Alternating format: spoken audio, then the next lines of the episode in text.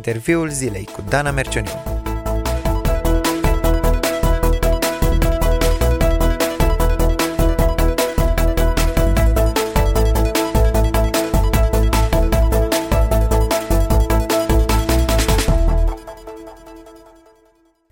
Salutare și bine v-am regăsit! Unul dintre lucrurile care ne cauzează multă suferință este o relație frântă. Hai să vorbim astăzi despre noi și despre relațiile noastre de familie. Și cum se spune adesea, este mai bine să previi decât să tratezi, așa că invitata mea de astăzi este Irina Pârvu, psihoterapeut creștin specializat pe terapia de familie. Bine ai venit, Irina! Mulțumesc, Dana, bine v-am regăsit! Domeniul relațiilor este foarte larg, așa că astăzi aș vrea să ne oprim la comunicarea dintre parteneri. Se vorbește așa de mult despre asta în cărți creștine sau laice, pe site-uri, în emisiuni. Putem spune fără să greșim că suntem cea mai instruită generație în ce privește arta căsniciei și totuși ăsta e paradoxul. Mai multe familii se destramă, mai mulți soți se înstrăinează, uneori ruptura este oficializată prin divorț, alteori soțul și soția rămân sub același acoperiș, dar încetează să mai comunice. Ce se întâmplă, Irina? Știm multe, avem acces la informație, contează să fim interesați ca să o accesăm și, și mai important este să ne străduim să o și aplicăm. Bunul mers al unei familii necesită hotărâre, dedicare, efort, plătim un preț, dar ne și bucurăm de ceva extraordinar atunci când uh, facem toate lucrurile astea. Și, și nu toată lumea e dispusă să parcurgă toți pașii ăștia. Și este comunicarea o cheie sigură, o cheie magică pentru rezolvarea problemelor familiei? E clar un ingredient de bază și viața ne arată că acolo unde nu există comunicare sănătoasă, funcțională, cei doi se înstrăinează și relația se îndreaptă vertiginos către faliment, către eșec. Acum, comunicarea ajută, nici nu putem face din ea nu știu, medicamentul universal, pentru că într-un cuplu, într-o familie pot apărea diverse probleme, nu n-au toate de a face strict cu comunicarea. Dar e clar când merge comunicarea, cei doi sunt aproape unul de celălalt. Și pot rezolva celelalte probleme care Cu totul apar. altfel, sigur. Dacă e atât de importantă, ce ne împiedică totuși să comunicăm unii cu alții în familie? Lista e lungă de obstacole și mă gândesc, de exemplu, la obstacole de ordin fizic. Dacă vreau să comunic într-adevăr cu soțul meu, să mă asigur că stăm unul lângă celălalt. Dacă vreau să avem un schimb superficial de replici, să ne dăm informații unul altuia despre, nu știu, serviciu sau așa, pot să o fac și eu în bucătărie, el, nu știu, pe hol, în dormitor sau așa. Sau la telefon, pe WhatsApp. Exact, exact. Dar dacă vreau să comunic realmente și nu doar verbal și non-verbal, să mă pot privi în ochi cu el, e bine să o fac stând în aceeași încăpere, în acela, pe aceeași bancă, la aceeași masă. Așa te poți conecta și așa funcționează comunicarea cel mai bine. Pe urmă, cred că multora dintre ascultătoare li s-a întâmplat să aibă senzația că știu ele, de fapt, ce e în mintea soților lor, bărbaților lor. Deci haideți să verificăm. Ne vin gânduri. A, face așa pentru că. Cel mai sănătos e să verific. Ca nu cumva să acționez aiurea. Pe urmă, nu e așa că e frustrant când discuți cu cineva și te tot întrerupe persoana aceea? Sau tu vorbești două, trei cuvinte și cealaltă persoană preia unul din aceste cuvinte și începe și povestește ea sau el o grămadă din viața lui, deși tu aveai o problemă, vrei să o discuți. Deci să nu întrerupem. Între, întreruptul ăsta pur și simplu oprește procesul de comunicare. Te enervezi la un moment dat. Ai senzația că ce spui tu nu e important, deci de ce să mai spui? Un alt obstacol este incapacitatea unora dintre noi de a asculta. Ce vrei să spui? Trebuie să fiu dispus, să fiu concentrat la ce îmi spune soțul meu până la capăt.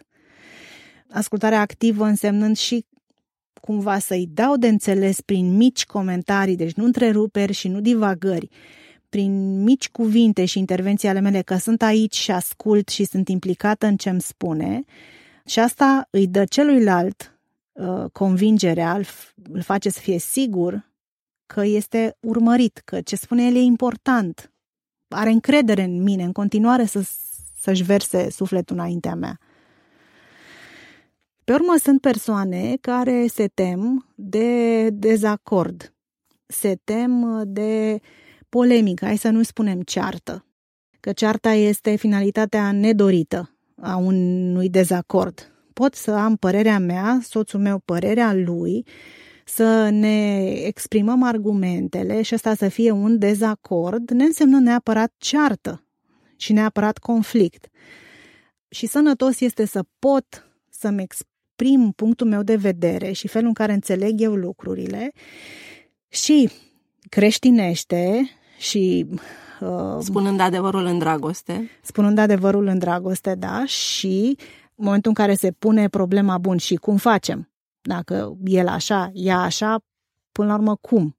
Fără ceartă și fără jigniri și fără luptă. Păi în felul următor, ea alegând să asculte de soțul ei. Ascult ce spui tu, pentru că Dumnezeu îmi cere să fac asta și lăsăm viața și viitorul să arate până la urmă unde a fost neînțelegerea sau ce n-a mers bine. E important să, să îndrăznim să comunicăm fără să ne temem de confruntare. Confruntarea nu duce neapărat la ceartă. Da, însă trebuie să știm cum. Cum să ne alegem cuvintele, să nu ne aprindem, mai ales mm, acelea dintre noi care suntem firi vulcanice și așa, nu când ai călcat pe coadă un coleric, el sare cât colo. Dar și aici săritul ăsta poate să fie controlat. Și viața să te învețe să sari controlat în așa fel încât în jur să nu se strice prea mult. Obstacole în comunicare. Poate că unul sau chiar amândoi dintr-un cuplu provin din familii unde nu au vorbit cu părinții, n-au vorbit cu frații, cu surorile. Ei nu prea știu cum se stă de vorbă, ce înseamnă comunicare. Și atunci le va fi greu. O altă dimensiune care poate deveni un obstacol este uh, dimensiunea non-verbală a comunicării. Pentru că eu pot să fiu lângă tine și pot chiar să mă uit la tine în timp ce vorbești cu mine, dar de fapt mă uit prin tine, sunt în lumea mea, sunt cu o figură pierdută și asta se simte, se vede. Ca să nu mai zic de fazele în care el vorbește și ea e pe Facebook sau invers. Non-verbal transmit altceva. Eu sunt fizic lângă tine, urechile mele sunt destupate, dar mai am și altceva de făcut. Nu e așa de important ce îmi spui tu.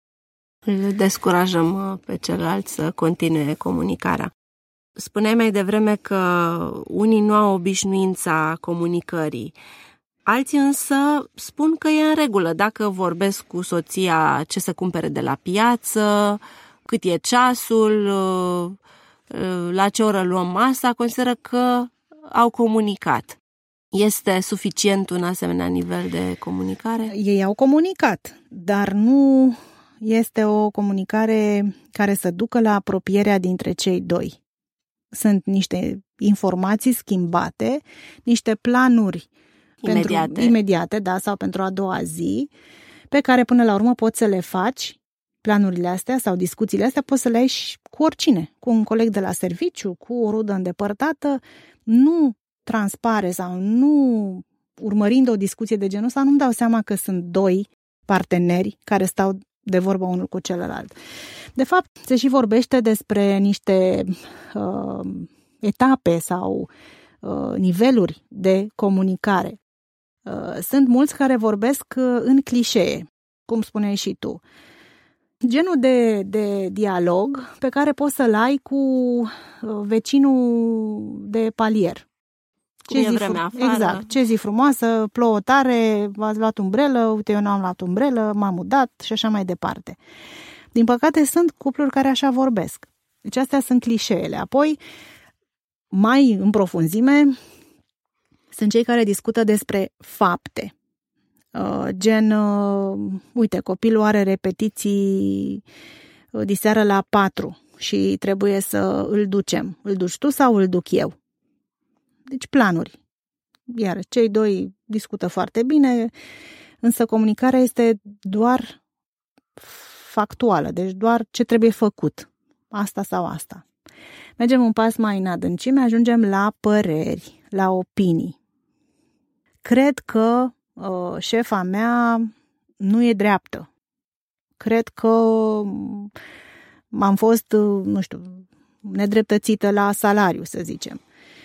Uh, deja încep să dezvălui despre mine niște lucruri. În momentul în care ajung să vorbesc despre sentimente, am ajuns la un nivel și mai profund și ultimul sunt uh, nevoile. Uh, Există vreo explicație de ce acolo ajungem cel mai greu? Da, pentru că în momentul în care vorbesc despre emoțiile mele și despre nevoile mele, eu mă vulnerabilizez. M-am deschis, ăsta sunt și poftim pe tavă. Când spun lucrurile astea, dovedesc încredere în celălalt. Nu mă mai tem, nu le mai țin ascunse. Sunt gol și descoperit și nu mi este rușine de celălalt. Gen, mă tem că am greșit la serviciu, o problemă, o ceva, am avut de rezolvat și am cam greșit. Dar e mare lucru să poată să spună cineva liniștit cuiva cuvintele astea. Nu arăt că am încredere, mi-am deschis sufletul.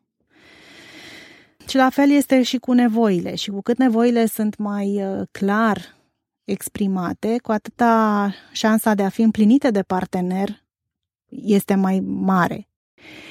În momentul în care între doi oameni se vorbește la nivelul ăsta de sentimente și de nevoi, acolo intimitatea e crescută. De fapt, intimitatea crește. Dacă la clișee e aproape zero, pe măsură ce avansez, ajung la o intimitate, un nivel maxim sau bun de intimitate când vorbesc despre sentimentele și nevoile mele. Și asta se învață Probabil că ar trebui din copilărie să-i obișnuim pe copii să vorbească despre ei, să le punem întrebări, nu doar cum a fost astăzi la școală, ci cum te-ai simțit astăzi. Și, și... să nu mă mulțumesc cu bine, cu răspunsul uh-huh. bine, frumos. Și în felul ăsta îi ajutăm să exerseze comunicarea la nivelul ăsta mult mai profund. Sigur. Dacă cei doi soți sunt credincioși, Există vreun atu în plus ca această comunicare a lor să ajungă la niveluri mai profunde? Cumva e un drum cu dublu sens. Dacă cei doi sunt credincioși și fiecare dintre ei are o relație bună cu Dumnezeu, clar se va răsfrânge lucrul ăsta și asupra relației dintre ei. Și dacă sunt credincioși și se înțeleg bine unul cu celălalt și comunică bine unul cu celălalt, relația lor cu Dumnezeu se va îmbunătăți. Și acum sunt diverse lucruri pe care ar fi de dorit să le vedem într-o familie, într-o familie creștină, într-un cuplu creștin. Lucruri pe care oamenii obișnuiți nu le fac. Dar uh, haideți să ne gândim cât de important este să te rogi cu soțul sau cu soția ta. Până la urmă, când te rogi, îi spui lui Dumnezeu nevoile tale cele mai intime în auzul celuilalt. Indirect le comunici lui. Sigur. Și asta crește încrederea, demonstrează încrederea, crește intimitatea, îl face pe celălalt să fie activ și să-și propună să te ajute auzind frământările tale din rugăciune. Uh, deci, practic, tu te rogi, tu personal ai un beneficiu făcând lucrul ăsta, dar implicit, pentru că este și el sau și ea lângă tine și te iubește și sunteți într-o relație de dragoste, el sau ea te va ajuta și te va sprijini în ceea ce tocmai a auzit, te-a auzit pe tine vorbind. Deci rugăciunea e foarte importantă. Apoi, faptul că cei doi stau de vorbă despre viața lor spirituală, iarăși este un lucru important. Ce au mai citit, ce s-au mai gândit, ce au mai văzut, ce au mai înțeles, ce au mai din înțeles din cuvântul cuvânt despre Dumnezeu. Iarăși, asta e o dimensiune care lipsește într-un cuplu format din oameni uh, care nu practică credința creștină. Și iarăși, lucrurile astea țes relația dintre cei doi. Stăm de vorbă despre aceste lucruri. Exprimăm păreri. Nu? Deja e un nivel uh, mai Punem adem. o întrebare despre un subiect de, de genul ăsta, primim un răspuns, ne implicăm. Pe urmă, când cei doi trec printr-o încercare, de dorit este să se agațe de Dumnezeu amândoi. Iarăși lucrul ăsta îi va uni extraordinar. Să își spună unul altuia fricile, îngrijorările, temerile, durerile, suferințele și împreună înaintea lui Dumnezeu. Iarăși este ceva unic și ar fi păcat să nu ne bucurăm de lucrul ăsta că îl avem la dispoziția noastră. Nu mai zic de cititul Bibliei împreună, de mersul la biserică împreună, ca familie, de implicarea într-o activitate sau alta împreună, nu unul la un serviciu, unul la celălalt, ci hai să facem ceva și din punct de vedere spiritual sau pentru Dumnezeu, noi doi, ceva. Lucrurile astea leagă și împunătățesc relația dintre, dintre cei doi. Implicit și, comunicarea. Și creează ocazii de a comunica pe diverse subiecte. Sigur, sigur. Se spune adesea că bărbații sunt de pe Marte și femeile de pe Venus. Este valabil și în ce privește comunicarea? Da, în mare măsură înțelegem comunicarea diferit, ne implicăm diferit, vorbim un număr diferit de cuvinte, așa statistic vorbind. Sunt diferențe până și uh, când vine vorba despre scopul în sine al comunicării, pentru că de obicei, iarăși aici noi vom vorbi despre niște, voi face niște afirmații unde majoritatea se va regăsi, dar nu este Uh, nimic ciudat sau nu trebuie să fie neașteptat faptul că există excepții. Deci sunt bărbați care, de exemplu, nu fac ca marea majoritate care crede că orice comunicare trebuie să aibă un scop clar. Deci nu vorbim așa ca să ne aflăm în treabă. Vorbim pentru că avem ceva de lămurit, de rezolvat. Spre deosebire de bărbați, femeile vorbesc ca să descopere, în timp ce vorbesc, cum simt, ce ar vrea să facă. Deci nu, la ele nu există ideea asta, uh, stai puțin, care e scopul? Sau nu de fiecare dată, da? Care e scopul discuției noastre acum? Ele se descarcă vorbind. Cât vorbești dintr-o problemă? Un bărbat ar spune, păi, mi-aleg ideile, mi-aleg detaliile și vreau să fiu eficient și productiv și când vine vorba despre comunicare. Pe o femeie nu interesează lucrurile astea. Ea vorbind, explorează, își organizează gândurile, nu-și pune problema uh, eficienței și productivității. Ce înseamnă să asculți? Când uh, bărbatul ascultă ce spune o femeie, cumva el se gândește că de fapt, conversația a fost inițiată pentru că ea are nevoie de o soluție, de o rezolvare la ceea ce spune.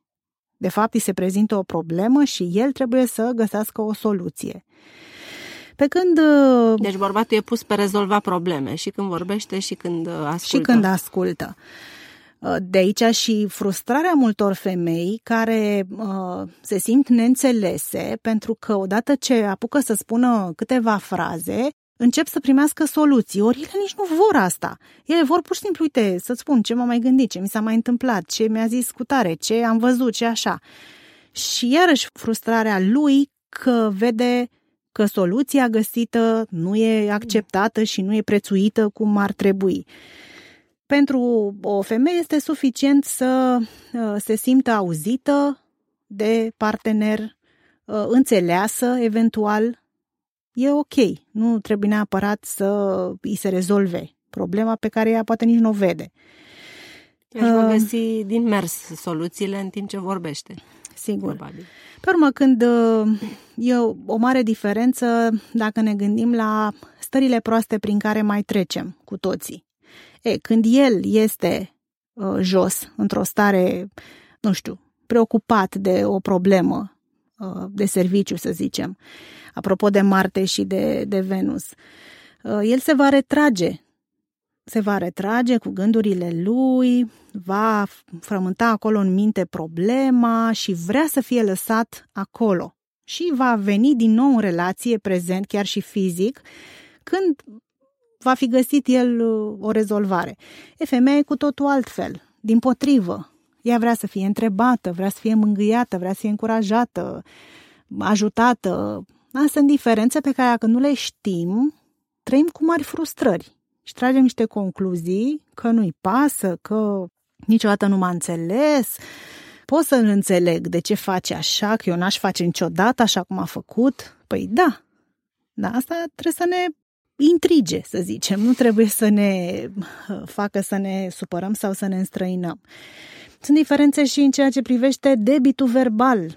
S-au făcut tot felul de studii. Se spune așa că o femeie vorbește cam 250 de cuvinte pe minut pe când bărbatul cam jumate. Și dacă se face totalul pe o zi întreagă, la fel avem 25.000 de cuvinte la o femeie și 12.000 de cuvinte la, la un bărbat. Ca să nu mai zicem de situațiile în care femeia este încântată, surescitată, va vorbi și mai repede și mai mult, va întrerupe, va vorbi peste celălalt. Da, sunt diferențe așa, auzite ne fac să zâmbim și ne regăsim, însă ar fi bine să fim conștiente de ele atunci când suntem în problemă, deci când chiar stau de vorbă și e o problemă importantă. Mulțumesc mult, Irina. Dea Domnul să ne exersăm cât mai des arta conversației în familie. Mulțumesc și ție care ne-ai urmărit până la final. Ce-ar fi să-ți propui chiar de astăzi să ai un timp special pentru o discuție plină de miez cu partenerul tău de căsătorie sau dacă nu ești căsătorit cu o persoană importantă din viața ta. Aplică ce ai învățat și mai târziu vei culege roadele. Să auzim de bine! Ați ascultat interviul zilei.